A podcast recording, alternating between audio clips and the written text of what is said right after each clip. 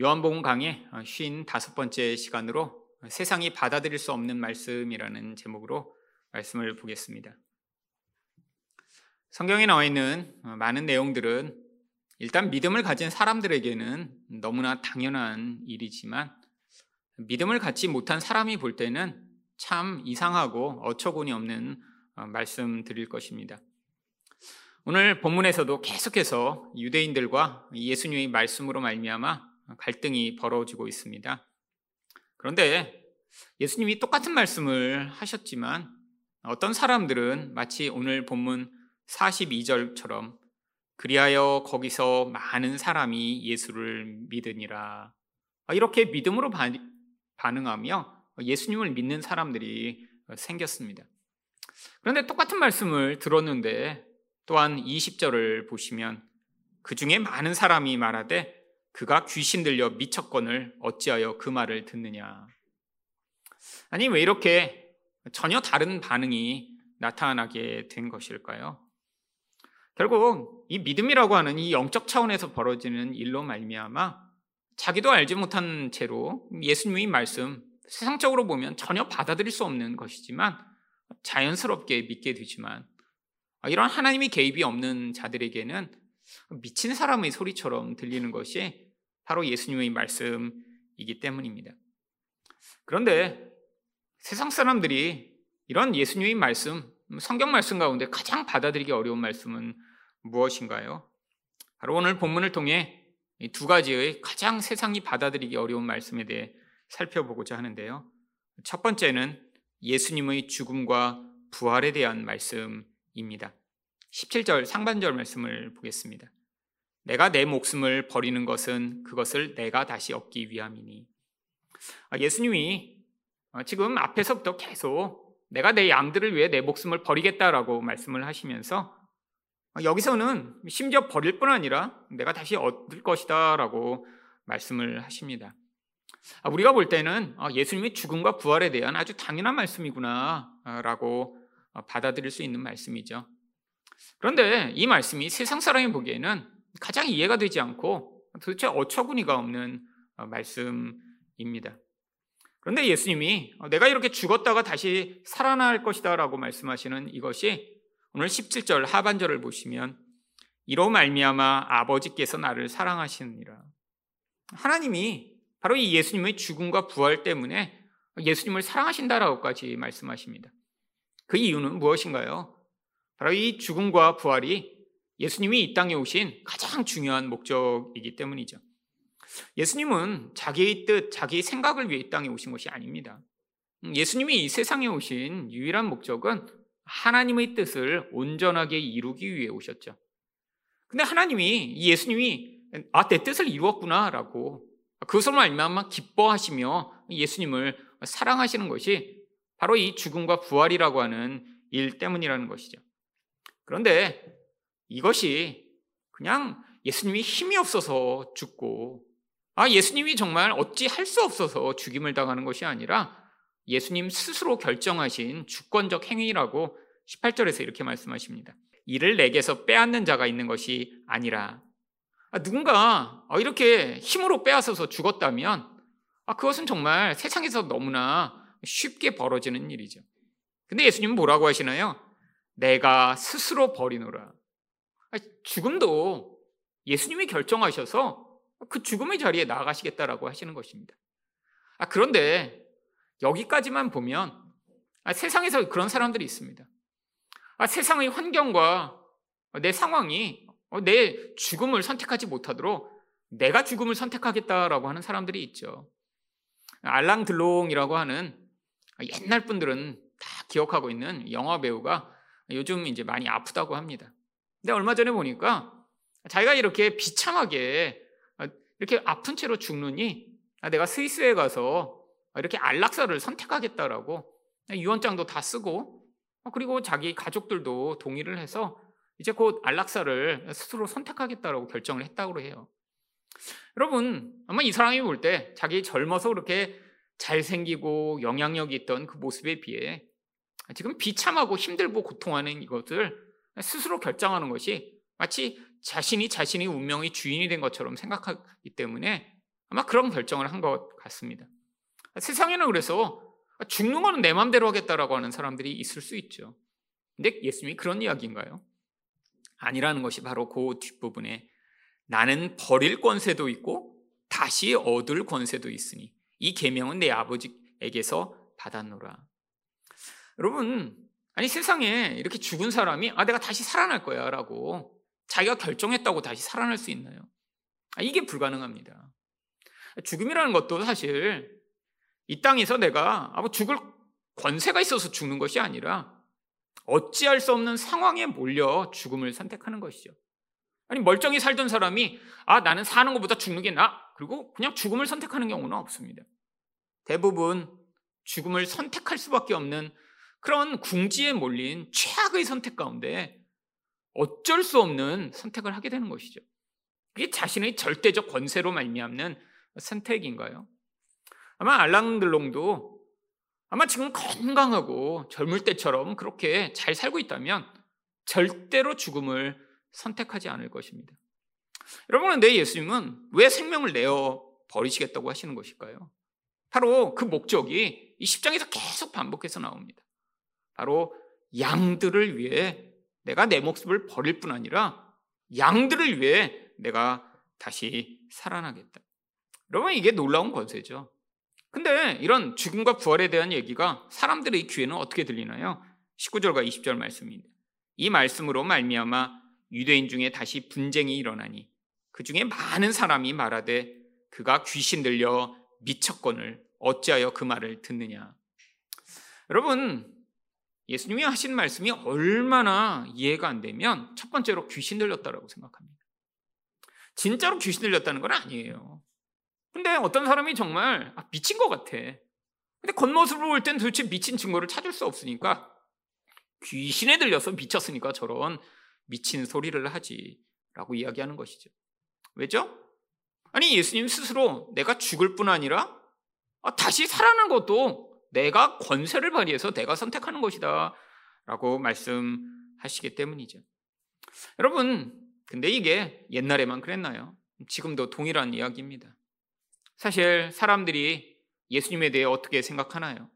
예수님을 믿지 않는 사람들도 예수님을 훌륭한 분으로 생각하는 경우 굉장히 많이 있습니다.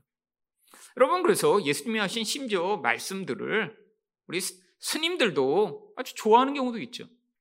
법정 스님이 쓰신 책을 읽다 보면 이 법정 스님도 이 마태복음 5장에 예수님이 말씀하셨던 산상수훈을 자기가 아주 좋아해서 자주 읽으시고 뭐 예수님을 존경했다라고 하는 이야기까지 기록되어 있습니다. 여러분, 예수님을 누구로 존경하는 거죠?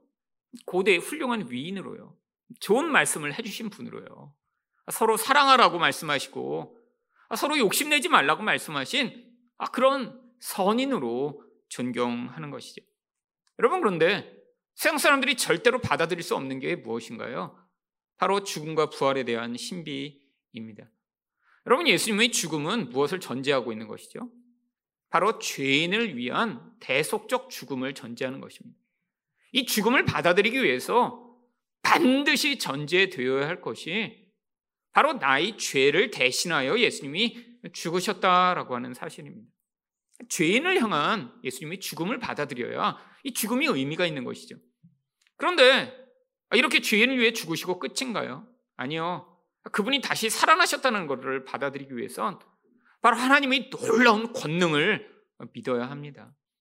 여러분 그런데 이게 세상의 눈과 세상의 판단으로는 절대 불가능한 것이죠. 그래서 고린도전서 1장 18절에서는 뭐라고 이야기하나요? 십자가의 도가 멸망하는 자들에게는 미련한 것이요 구원을 받는 우리에게는 하나님의 능력이라. 여러분, 이 십자가에서 예수님이 죽으셨다는 것이 세상의 눈으로 보면 뭐라고 해요? 미련하다. 도저히 받아들일 수 없는 어처구니 없는 바보 같은 생각이다라고 하는 것입니다. 여러분 그러니까 세상 사람이 이것을 믿는다는 건 어떻게 보면 바보가 되는 거예요. 여러분 그런 경우 얼마나 많이 있나요? 아직도 사람들이 야 세상에 이렇게 신비한 일이 있어. 근데 꼭 성경의 이야기 아니더라도 아, 이런 신비한 일 가운데는 하나님이 계셔야지만 설명할 수 있는 일들이야라고 하면 바보 아니야? 미친 거 아니야? 라고 생각을 하죠. 어떤 사람이 어떤 이제 창조 과학에서 나온 이제 글을 커뮤니티에 올린 것을 보았습니다. 근데 이거는 뭐 성경의 이야기를 가져온 게 아니라 창조 과학회에서 우주가 돌아가는 원리 가운데 몇 가지를 이렇게 클립으로 만들어서 우리 인터넷에 올렸나 봐요. 근데 정확한 사실에 근거한 것입니다. 예를 들면 이런 거예요. 달이 이 달의 지름이 바로 달과 태양과의 거리의 정확히 400배에 해당한답니다. 그러니까 이 달의 지름과 태양의 지름도 400배가 차이 날 뿐 아니라 거리 또한 400배가 차이가 나기 때문에 아 그래서 이렇게 달이 태양을 완전히 가리는 일식이 일어날 수 있대요. 이 거리나 크기가 조금만 서로 차이가 나면 이 태양이 완전히 가려지는 완전 일식은 불가능하답니다. 그 거리나 이 크기가 완벽하게 400배로 서로 맞아야지만 이 완전한 일식이 일어나기 때문에 이런 우주의 원리 가운데 이런 우연한 사건이 벌어질 확률이 사실은 거의 0%에 수렴한다라고 하더라고요. 그렇잖아요. 우주에 그냥 우연히 어떤 달이 생겼어요. 우주에 태양이 그냥 떠 있어요. 근데 이 거리가 정확히 400배가 되고 정확히 지름도 400배로 서로 일치하기 때문에 완전한 일식이 일어나 태양을 가리게 되는 것이죠. 여러분, 그랬더니 거기에 어떤 사람이 이제 뭐 창조과학계에서 그렇게 써놨겠죠. 아, 그래서 과학을 진지하게 하다 보면 신의 존재를 인정할 수밖에 없다. 아, 제가 봐도 그래요. 그렇잖아요. 여러분, 우연히 세상에서 이 달 조각이 이렇게 흘러와서 어느 자리에 위치했는데 그 거리가 정확히 태양과의 크기도 400배며 길이도 400배가 되도록 딱 맞게 서 있다. 사실 우연치고는 너무나 누군가 꼭 그렇게 만들어 놓은 것 같은 우연이죠. 과학자들도 그러니까 거의 0%라는 거예요. 이게 우연히 벌어진다는 게. 그러니까 당연히 신의 존재를 생각할 만하죠. 그랬더니 그 밑에다 사람들이 뭐라고 답글을 달는 줄 아세요? 이 바보 같은 놈들. 다 그런 거예요. 아니 저런 걸 아직도 믿고 저런 이야기에 동조하는 사람들이 있어. 대부분 세상 사람들이 반응이죠. 여러분, 아니 우주에서 당연히 벌어지는 증거를 가지고도 이거는 우연히 벌어지는 것이 아니야라고 얘기해도 이런 반응인데 하나님이 이 땅에 오셔서 우리 죄를 위해 죽으시고 그분이 하나님의 능력으로 다시 살아나셨어 라고 하는 이야기를 믿는 것은 훨씬 더 어려운 일입니다. 여러분 그렇다면 여러분이 만약에 이것을 믿고 계시다면 이것이 바로 하나님의 놀라운 능력을 지금 경험하고 있는 것이죠. 여러분 우리는 우리 인생 가운데 하나님의 능력이 기적처럼 나타나지 않는 경우를 어, 정말 자주 봅니다. 뭔가 내 기적이 필요하고 뭔가 놀라운 능력이 개입돼야 하나님이 아, 이렇게 능력이 있으신 분이야? 하고 생각할 텐데 여러분 돌아보시면 이런 놀라운 기적과 같은 일들이 인생에서 자주 일어나나요? 사실 거의 잘 안 일어납니다. 여러분 그냥 너무 일상적인 일들이에요. 뭔가 예수를 믿었다고 더 놀라운 일이 내 인생에 일어나서 아, 세상 가운데 있는 사람과 내 인생이 너무 차이가 나야 되는데 어쩌면 별 차이가 나지 않는 것 같아요. 여러분 그런데 가장 놀라운 차이가 뭔지 아세요? 바로 이 죽음과 부활의 신비를 믿게 된 것입니다. 여러분 이건 노력해서 얻어진 결과가 아니에요. 여러분 여기도 아마 제가 믿기는 전부 다 이 부활과 이 놀라운 십자가의 신비를 여러분들은 다 믿고 계시라고 저는 믿습니다. 여러분 그런데 믿는 게 너무 당연하잖아요. 그렇잖아요. 여기서 만약에 어, 안 믿어지는데요? 어, 그럼 어, 안 믿어지세요?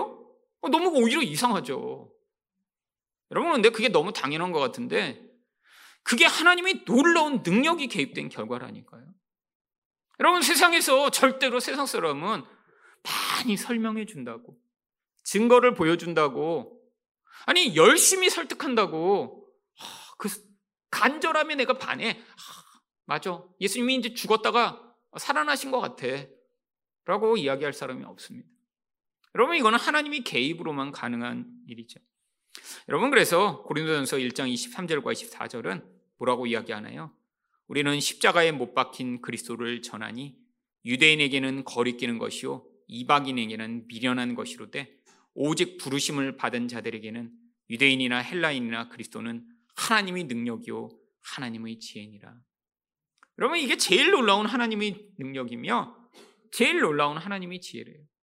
여러분 왜 근데 이 십자가가 이 유대인들에게는 거리끼는 것일까요?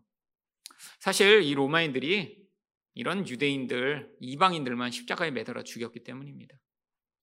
반역자들에게 행해지는 가장 최악의 형벌이었어요. 뭐 지금은 이렇게 나쁜 짓을 저지른 자도 사실 이런 인권 때문에 최대한 그래도 고통스럽지 않게 죽이기 위해 다양한 방법들을 사용합니다. 아, 그래서 고통스럽게 죽는다고 하면 아, 그런 사형 제도가 폐지되고 지금은 우리나라에서도 뭐 사람을 막 20명씩 죽인 사람도 사형을 행하지 않고 그냥 교도소에 살려두고 있어요. 이렇게 나쁜 짓을 해도 그의 인권이 있다라고 생각하기 때문이죠. 여러분, 근데 유대인들에게 이 십자가는 무엇보다 가장 비참하고 치욕스러운 것입니다. 여러분, 십자가에 매달리면 바로 죽는 게 아니에요.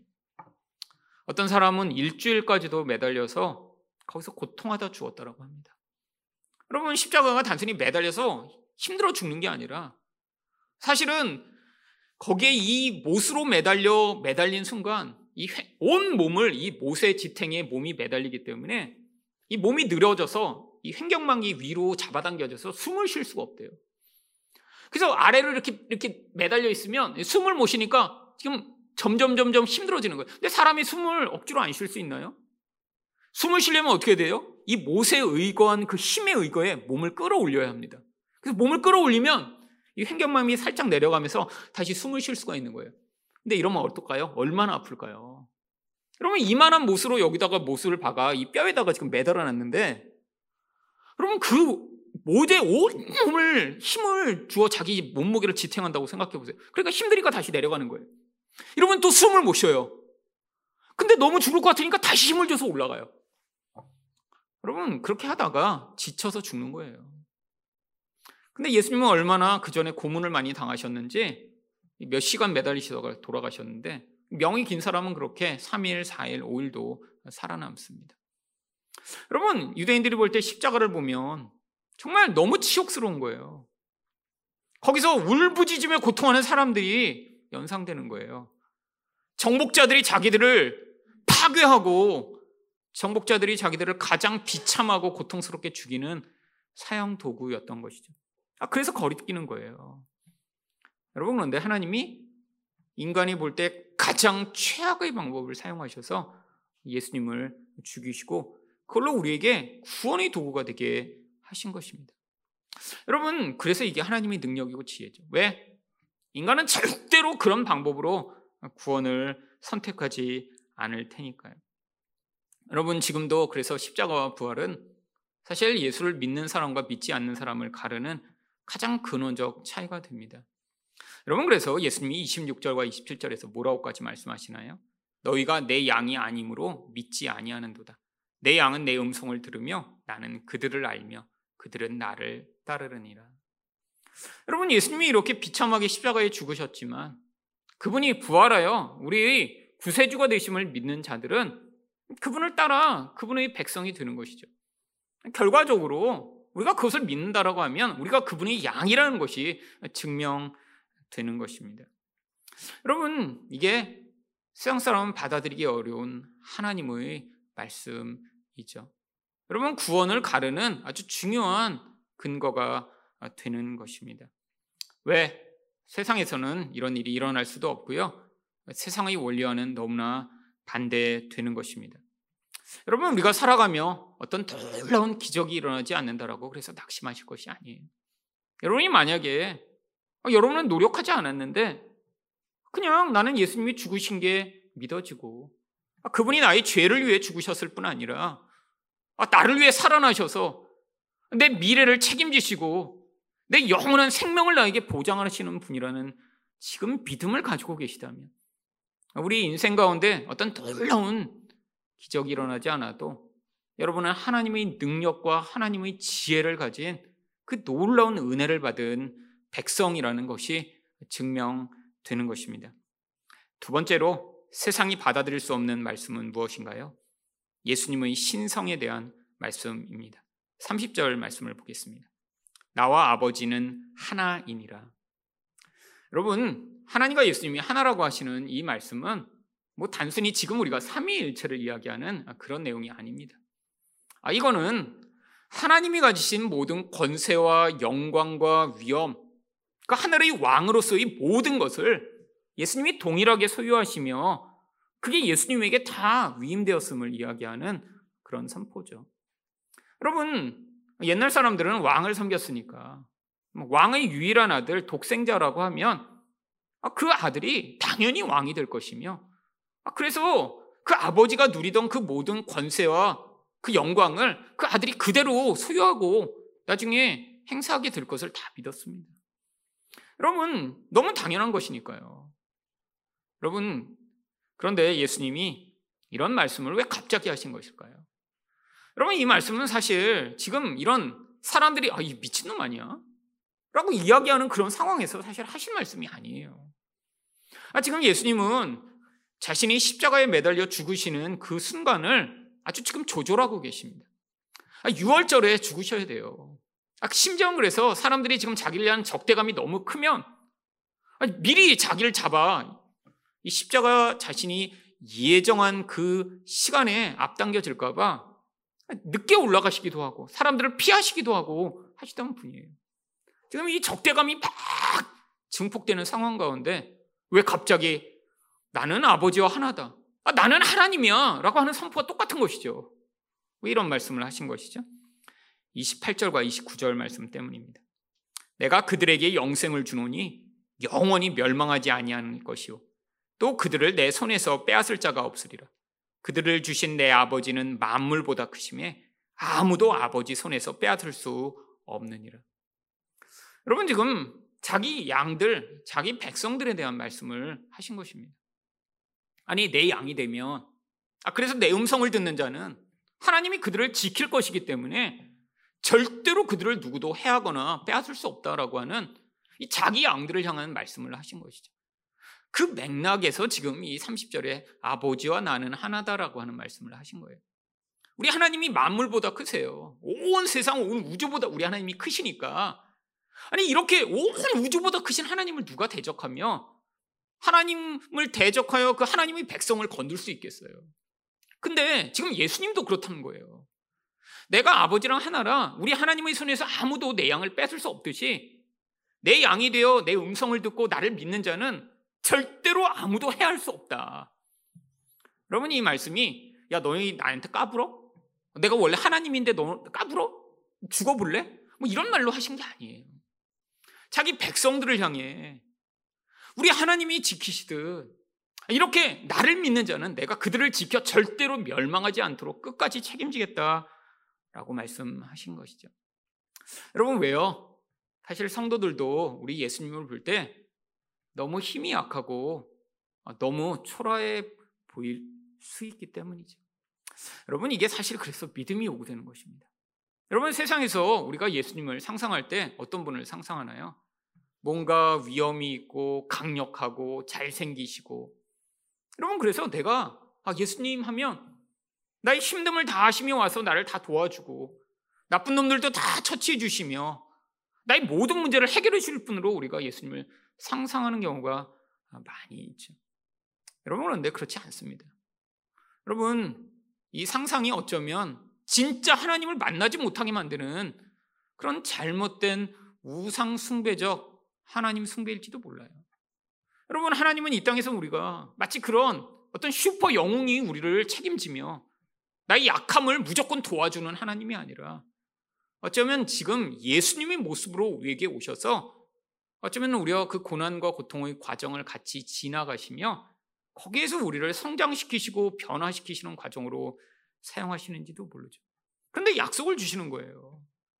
아니, 어떤 강력한 힘이 갑자기 그 힘을 가지고 나타나 문제를 해결해 주는 방식이 아니라 여전히 나의 삶에서는 그 예수님은 나와 같은 모습, 아무 힘이 없는 것처럼 보이지만 그렇지만 그분이 하나님과 하나이신 분이시라 내 인생을 책임지며 절대로 멸망하지 않도록 함께 하실 것임을 우리에게 말씀으로 약속하시고 계신 것이죠. 여러분, 그런데 이 말씀을 듣자마자 유대인들이 어떻게 반응합니까? 31절입니다. 유대인들이 다시 돌을 들어 치려 하거늘. 여러분, 왜 다시 돌을 들었다고 할까요? 지금 8장에서도 예수님 죽이려고 했고요. 지금 10장에서 죽이려고 하고, 지금 유대인들은 예수님이 하는 말끝마다 아, 저 미친 새끼 이렇게 했다가 그 다음에 조금 더 심한 말씀하면 죽이자. 아 지금 막 준비하는 상태인 거예요 마음이. 도대체 예수님의 말씀을 받아들일 수가 없는 거예요. 어떤 때는 아, 그래 하고 미쳤어 미쳤어. 아 그러고 그냥 넘어가려고 그랬는데 어떤 때는 아, 하나님이라고 그래 자기가 죽여 죽여. 지금 이 인간이 도대체 예수님을 견뎌낼 수가 없는 것이죠. 여러분 그래서 33절에서 이들이 예수님을 죽이려고 하는 이유를 너무 정당하게 이렇게 이야기합니다. 신성 모독으로 인함이니 내가 사람이 되어 자칭 하나님이라 함이로라. 여러분 유대인들이 이렇게 분노할 만한 게 너무 당연하죠. 아, 그들이 볼 때 그 예수는 절대로 하나님이시면 안 되거든요. 여러분 유대인들이 기대하는 하나님은 어떤 분이신가요? 아, 그들은 정말 오랫동안 메시아를 기다려왔습니다. 사실 우리는 이 땅에 다시 오실 예수님에 대한 기대감이 그렇게 크지 않습니다. 여러분 왜 크지 않을까요? 아, 이 땅의 삶이 괜찮으니까요. 아, 그냥 오래오래 살아도 괜찮으니까요.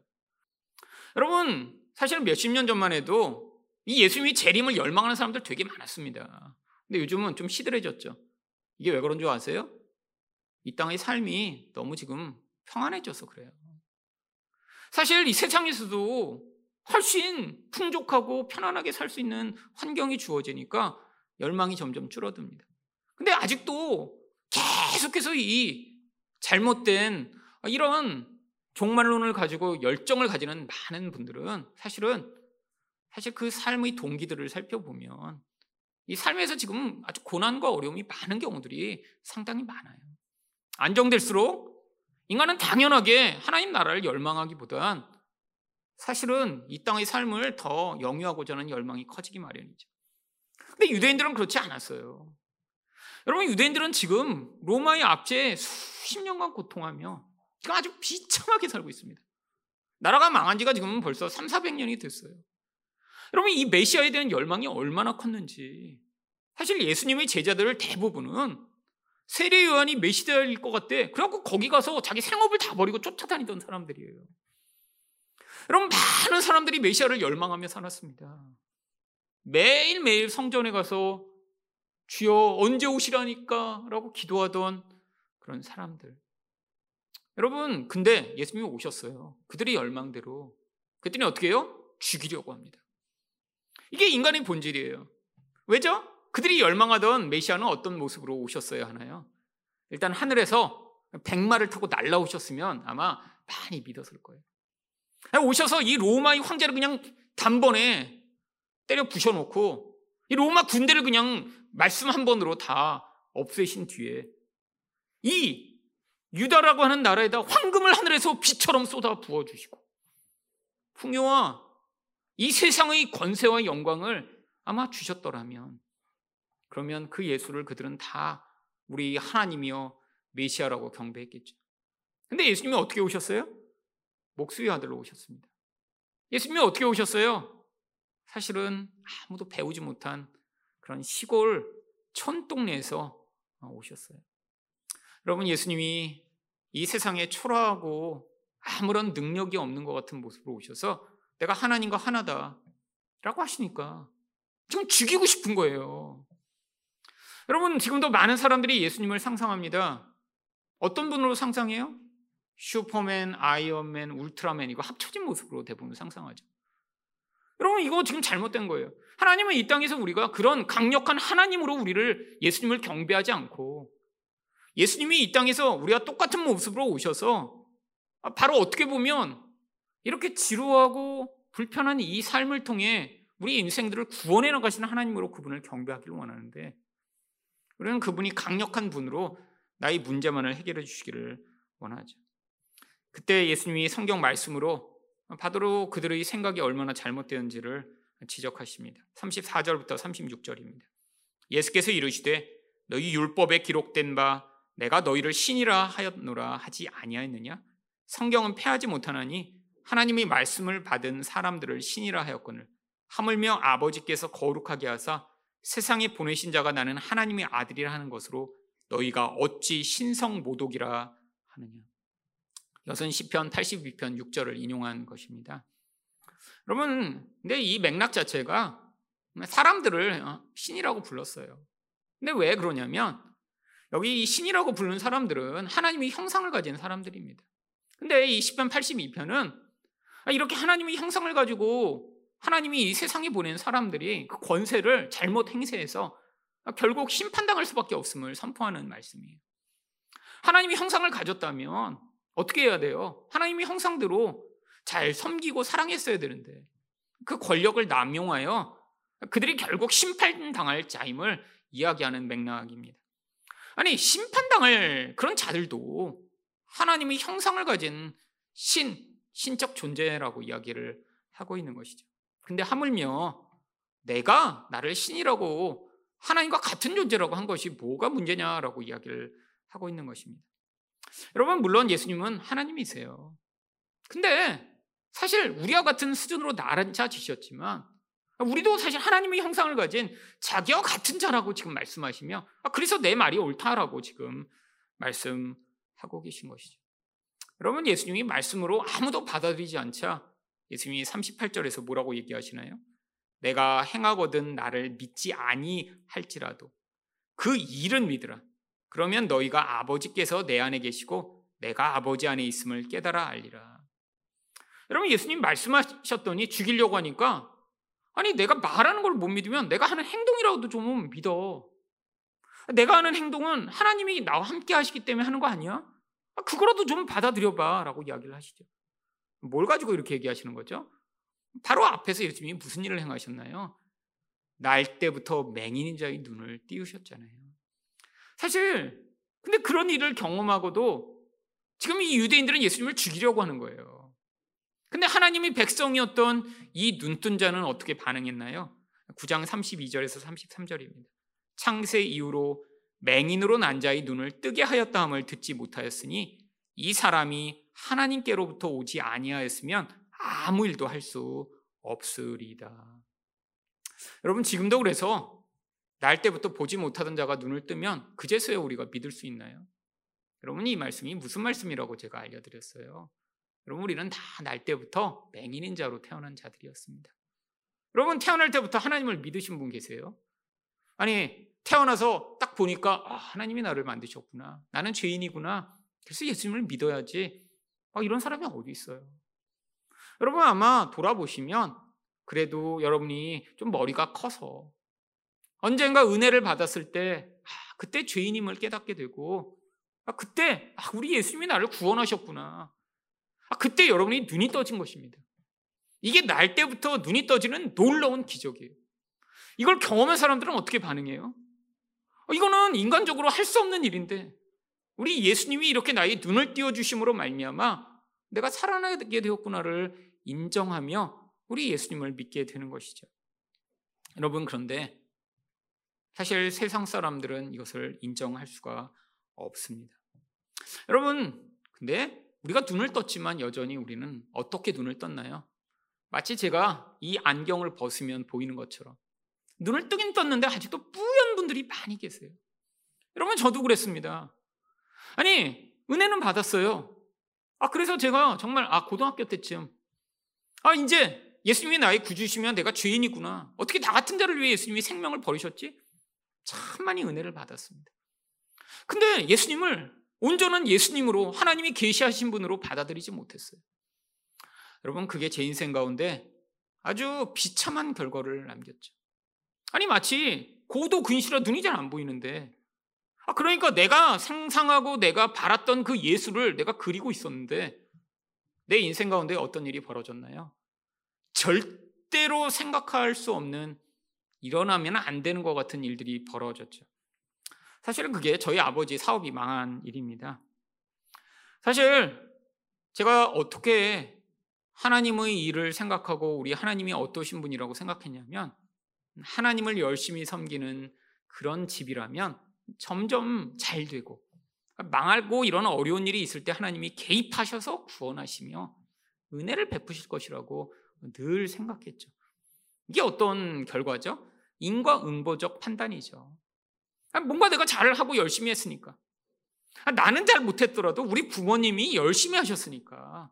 아, 그 결과로 내 인생과 우리 가족의 인생 가운데는 나쁜 일은 절대 일어나면 안 돼. 여러분, 그런데 어떤 일이 일어났나요? 사업이 망했습니다. 근데 이게 너무나 영적인 것이라는 사실이 너무나 명확했어요. 그럼 마침 저희 아버지 사업에 아주 큰 사건이 일어난 그날 밤을 지금 25년이 지났는데도 여전히 기억하고 있습니다. 가족이 이렇게 모여서 방에서 예배를 드리고 있었어요. 근데 갑자기 제 동생이 막 갑자기 얼굴이 새파래지더니 막 울기 시작하는 거예요. 그러더니 저기 봐, 저기 봐. 근데 이제 제 여동생이 약간 영적으로 민감해서 어려서부터 가끔씩 귀신을 보고 그랬습니다. 근데 그날 갑자기 저기서 귀신이 예배드리는 우리를 쳐다보고 있다는 거예요. 그래서 우리는 뭐 아무것도 안 보이니까 어디 어디 그랬더니 저 커튼 옆에 귀신이 있대요. 근데 그게 뭐 미쳐서도 아니고 그냥 제 여동생한테는 너무 현실적이었어요. 그래서 어떻게 생겼냐 그랬더니 머리가 길고 얼굴은 파랗고 눈은 빨갛대요. 근데 너무 실제적으로 정말 너무 무서워서 온몸이 파랗게 질려서 버들버들 떨며 너무너무 무서운 눈으로 우리를 쳐다보고 있다고. 아, 그래서 우리도 생각했어요. 아, 뭔가 영적 사인이구나. 이런 귀신들이 우리 가족을 공격하려고 그러는. 아, 그런 일들이 가끔씩 있었거든요. 아, 그래서 막 밤에 평소 같으면 찬양 드리고 그냥 우리 아버지가 말씀 한 구절 읽으시고 그리고 이제 기도하고 그러고 끝났을 텐데 그날은 모여서 열심히 기도했습니다. 막야 물러가라 막 그냥 막. 이 파란 막이 눈 빨간 막이 그냥 떠나가라고 막 소리 지르고 막. 아 그래서 기도를 하고 났더니 이제 마귀도 떠나가고 하나님이 우리 가족을 지키시겠지. 근데 그러고 몇 시간도 되지 않아서 갑자기 새벽에 아버지 회사에서 전화가 왔습니다. 일하던 직원이 원래 안전망이 있는데 이 안전망이 있어서 손을 이렇게 옆으로 해야지만 이 문이 열리게 되어 있는데 이 귀찮았던 거예요, 이 사람. 그래서 그 안전망을 나사로 다 풀어버린 거예요. 그래서 자동으로 이 기계가 움직이도록 해놓고 안전망을 자기가 손으로 움직이지 않아도 기계가 열리면 그 손에서 물건을 빼내고 빼내고 하다가 손을 집어넣는데 졸은 거예요. 여기가 잘려버렸습니다. 양쪽이. 근데 그때부터 저희 가족에게 이제 큰 어려움이 시작됐죠. 이렇게 젊은 청년 하나 그렇게 되니까 그 온 친척과 가족들이 다 달라붙어서 저희 아버지 회사를 점거하고 농성을 하고 돈 내느라 그러고 신문사에 제보하고 아, 자기가 잘못해놓고도 아 그래서 저희 아버지 회사와 거기서 병원비랑 다 하는데도 한 사람이 그렇게 되니까 이걸로 그냥 그 일가 친척이 다 몰려든 거예요 수십 명이 결국 그 사건이 점점 점점 꼬리에 꼬리를 물다 저희 아버지 회사가 망하게 된 것입니다. 여러분 참 비참한 일이죠. 제가 그때 생각한 게 그거예요. 우리 하나님이 이 일개 눈 얼굴 파랗고 눈 빨간 귀신보다 못하나? 아니 아까 알려주셨으면 그래서 우리가 열심히 기도했으면 이런 눈 빨간 귀신 정도는 없애버리시고 이런 나쁜 일이 일어나는 걸 막아주셨어야 되는 것 아닌가? 여러분, 근데 제가 그 25년 전으로 돌아가서 정말로 그 일이 일어나는 걸 내가 미리 알아서. 아, 그래서 정말 그 전에 미리 알았어요. 아, 저 귀신이 나타난 날. 이 청년이 정말 손을 넣다가 잘리니까 아버지한테 제가 아버지, 오늘 빨리 회사로 가서 안전망 풀어놓은 놈이 있으면 일단 머리를 한 대 치시고 그 안전망 해놓고 절대로 풀지 못하도록 꼭 하세요. 그래서 만약에 그런 일이 안 일어났으면 어떤 일이 벌어졌을까? 여러분, 저 옛날엔 많이 상상했습니다. 여러분, 그런 거 상상하지 않으세요? 과거에 어떤 나쁜 일이 생기고 나면, 아, 그때로 돌아가서 미리 그걸 알려주거나, 그렇게 못하도록 했으면 이런 일이 벌어지지 않는데, 어, 옛날에는 그냥 혼자 있으면 맨날 그 생각하는 거예요. 아, 그날 가서 절대 그런 일이 일어나지 않도록 했어야 되는데. 근데 지금 돌아보면 절대로 그런 일을 안 할 것 같습니다. 왜요? 그 일로 말미암아 저와 저희 가족은 정말 하나님이 누구신가 알게 되고 어떻게 보면 그 어둡던 눈에서 눈이 밝게 띄어지는 놀라운 은혜를 받았기 때문이죠. 여러분 정말 예수를 믿었지만 여전히 그냥 우리 가족을 도와주고 문제를 해결하는 수준의 하나님이면 좋은 하나님. 나쁜 일이 일어나도록 우리 인생 가운데 개입 안 했으면 나쁜 하나님이라고 생각하던 기복적 수준으로 하나님을 알고 있었는데 그 사건으로 말미암아 경제적으로 많은 고통이 있었고 정말로 사회적으로도 수치와 정말 말도 못할 만한 그런 어려움을 경험했지만 그 과정을 통해 이런 나약하고 세상 사람들은 정말 좋아하지 않을 만한 그런 예수님이 어떤 분이신가 우리 가족은 정말 알고 만나게 되었습니다. 저뿐 아니라 제 여동생들도 아니 우리 부모님들도 정말 그 뿌옇던 눈에서 우리 하나님이 이 땅에서 우리에게 주시는 그 경제적 풍요 그것보다 훨씬 더 뛰어나고 이 땅에서 하나님이 보호해 주시는 그런 아프지 않는 정도의 수준이 아니라 훨씬 더 놀라운 놀라운 은혜가 바로 이런 우리가 생각할 땐 가장 피하고 싶은 과정을 통해 일어나게 됨을 그 과정을 통해 알게 돼. 이 땅에서의 이런 세상 사람들이 열망하는 것들을 누리지 못해도 여전히 우리 하나님이 하나님이시며 우리 예수님만이 우리 구세주라는 사실을 저희 가족은 믿게 되었기 때문이죠. 여러분 저뿐 아니라 그래서 제가 그 일들을 여러분에게 전하는 것입니다. 여러분 제가 많은 목사님들을 만나 보면 가끔씩 그런 생각을 해요. 야, 아니 목회를 하면서 그냥 절에서 이야기하는 이야기나 아니 이단이 얘기하는 이야기나 똑같은 얘기를 하면서 왜 교회를 할까?